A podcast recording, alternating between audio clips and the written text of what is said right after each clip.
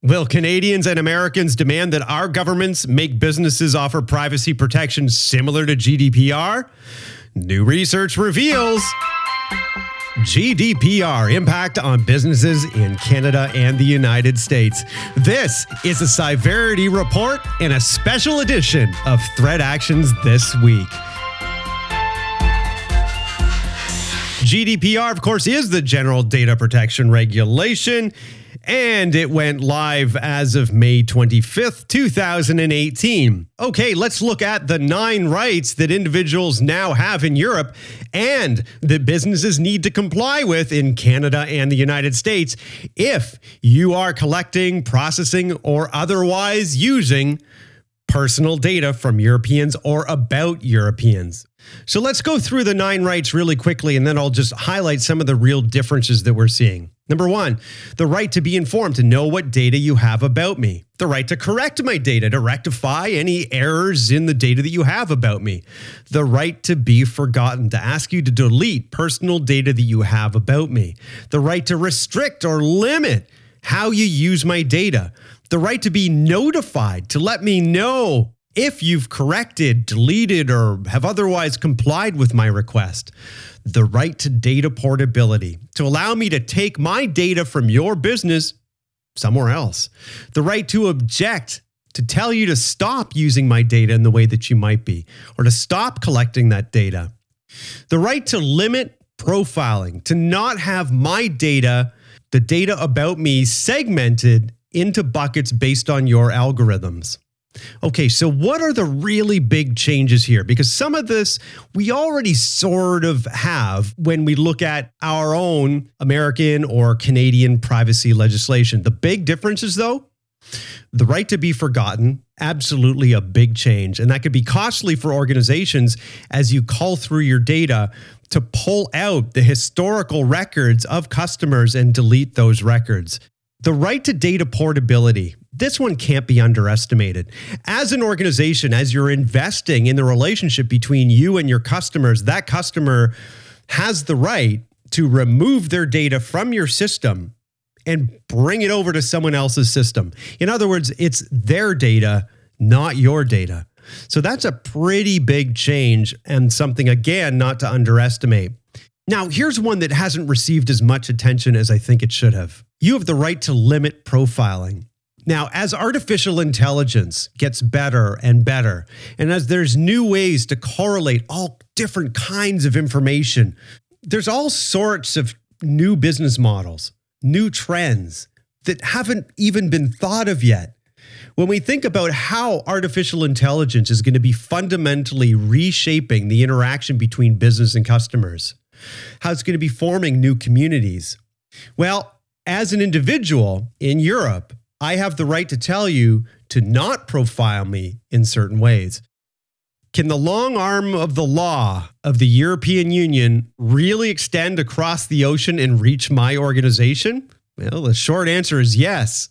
A court ruling in the European Union absolutely can take effect in Canada or the United States.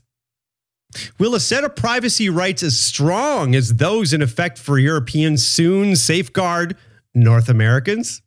If we take popular opinion as a guide to how lawmakers may react, let's find out what 500 people from across the continent think.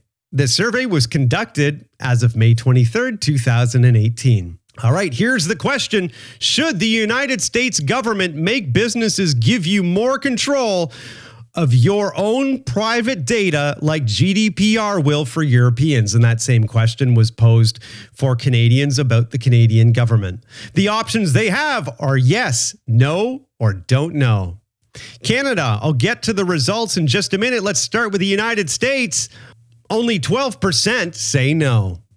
If it wasn't for the big news of late about Cambridge Analytica and Facebook, I'd find the sentiment counterintuitive. I thought Americans opted for less government, not quite libertarian, but not this low as 12% of the population. So, how many Americans said yes, they do want more legislated privacy protection? 42% of Americans said yes. Well, that leaves 46%, a fairly large percentage that are undecided at this point in time. women tended to look towards government involvement a little more than men. Interestingly, by age, typically as we get older, we want more government oversight. Save for those who are 18 to 24 year old, who stand out as a very important demographic and possibly a leading indicator of change on the way with the amount of them who are saying, Yes, I do want government involvement to protect my privacy. Now, in Canada, similar to Americans, 14% say no thanks to government involvement in making business protect their personal data. But only 33% say yes. Now, if I had to place a bet on the results of this research in advance, I would have lost this one. I would have thought Canadians would seek more government intervention than Americans, but the people have spoken. Another small difference is that men in Canada seem to slightly favor added privacy protection. From an age perspective, there are some differences to the US, but generally speaking, the shape of our sentiment is much the same when we're in the heart of our working years, we vote for less protection. But when we're younger or when we're older, we're likely to say, look, I want more protection. Very interesting.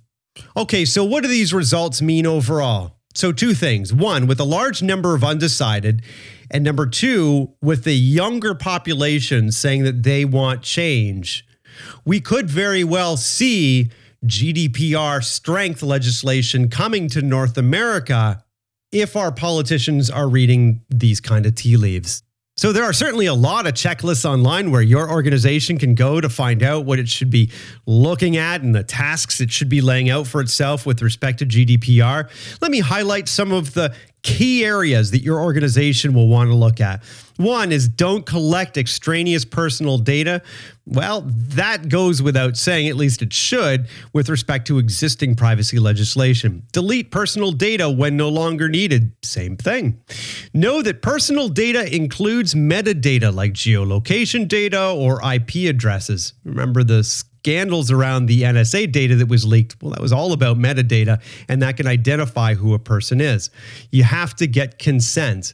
And this goes beyond what we saw from CAN-SPAM uh, and from a CASL perspective. Along the same vein, be very clear about privacy and your privacy policy. Make that obvious, make it clear for individuals really to understand that know where personal data is. This actually may be a little bit of a challenge for organizations who aren't sure where all the personal data is that they collect, or even if they're collecting data on or about Europeans. Conduct a threat risk assessment. It's good documentation to have, and frankly, it's really the only way to know if your security technologies and processes are actually uh, working. Demonstrate strong IT security predominantly GDPR is about confidentiality of data. In other words, that that data hasn't been revealed to people, and about the integrity of that data as well. In other words, that the data is correct, the data hasn't been corrupted. But GDPR does also mention availability. And what that means is that if you're collecting personal data, you have a platform that an individual is used to using, and now that platform is offline, there could be consequences for that. When we look at the fines related to GDPR, however, most of those seem to be related to confidentiality and integrity. So we'll have to see how the availability piece plays out. Have an incident response plan that you should just have anyway. But seeing as you only have 72 hours to notify individuals of a data breach, there's no way you'll be able to do that if you don't have a plan in place. Next point is to really just document every effort to be compliant with GDPR.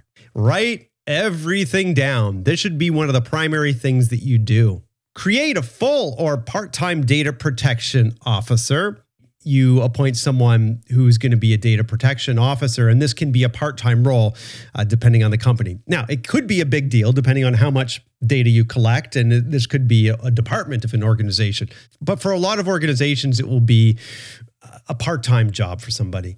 Set workflow to handle complaints and requests. Know how websites and other partners handle personal data. If they're not compliant, you're not compliant either. I'm David Senf. This is a Cyverity report and a special edition of Threat Actions This Week. You can catch that podcast on YouTube, iTunes, and a number of other platforms. Thanks for listening and let us know how we can help you.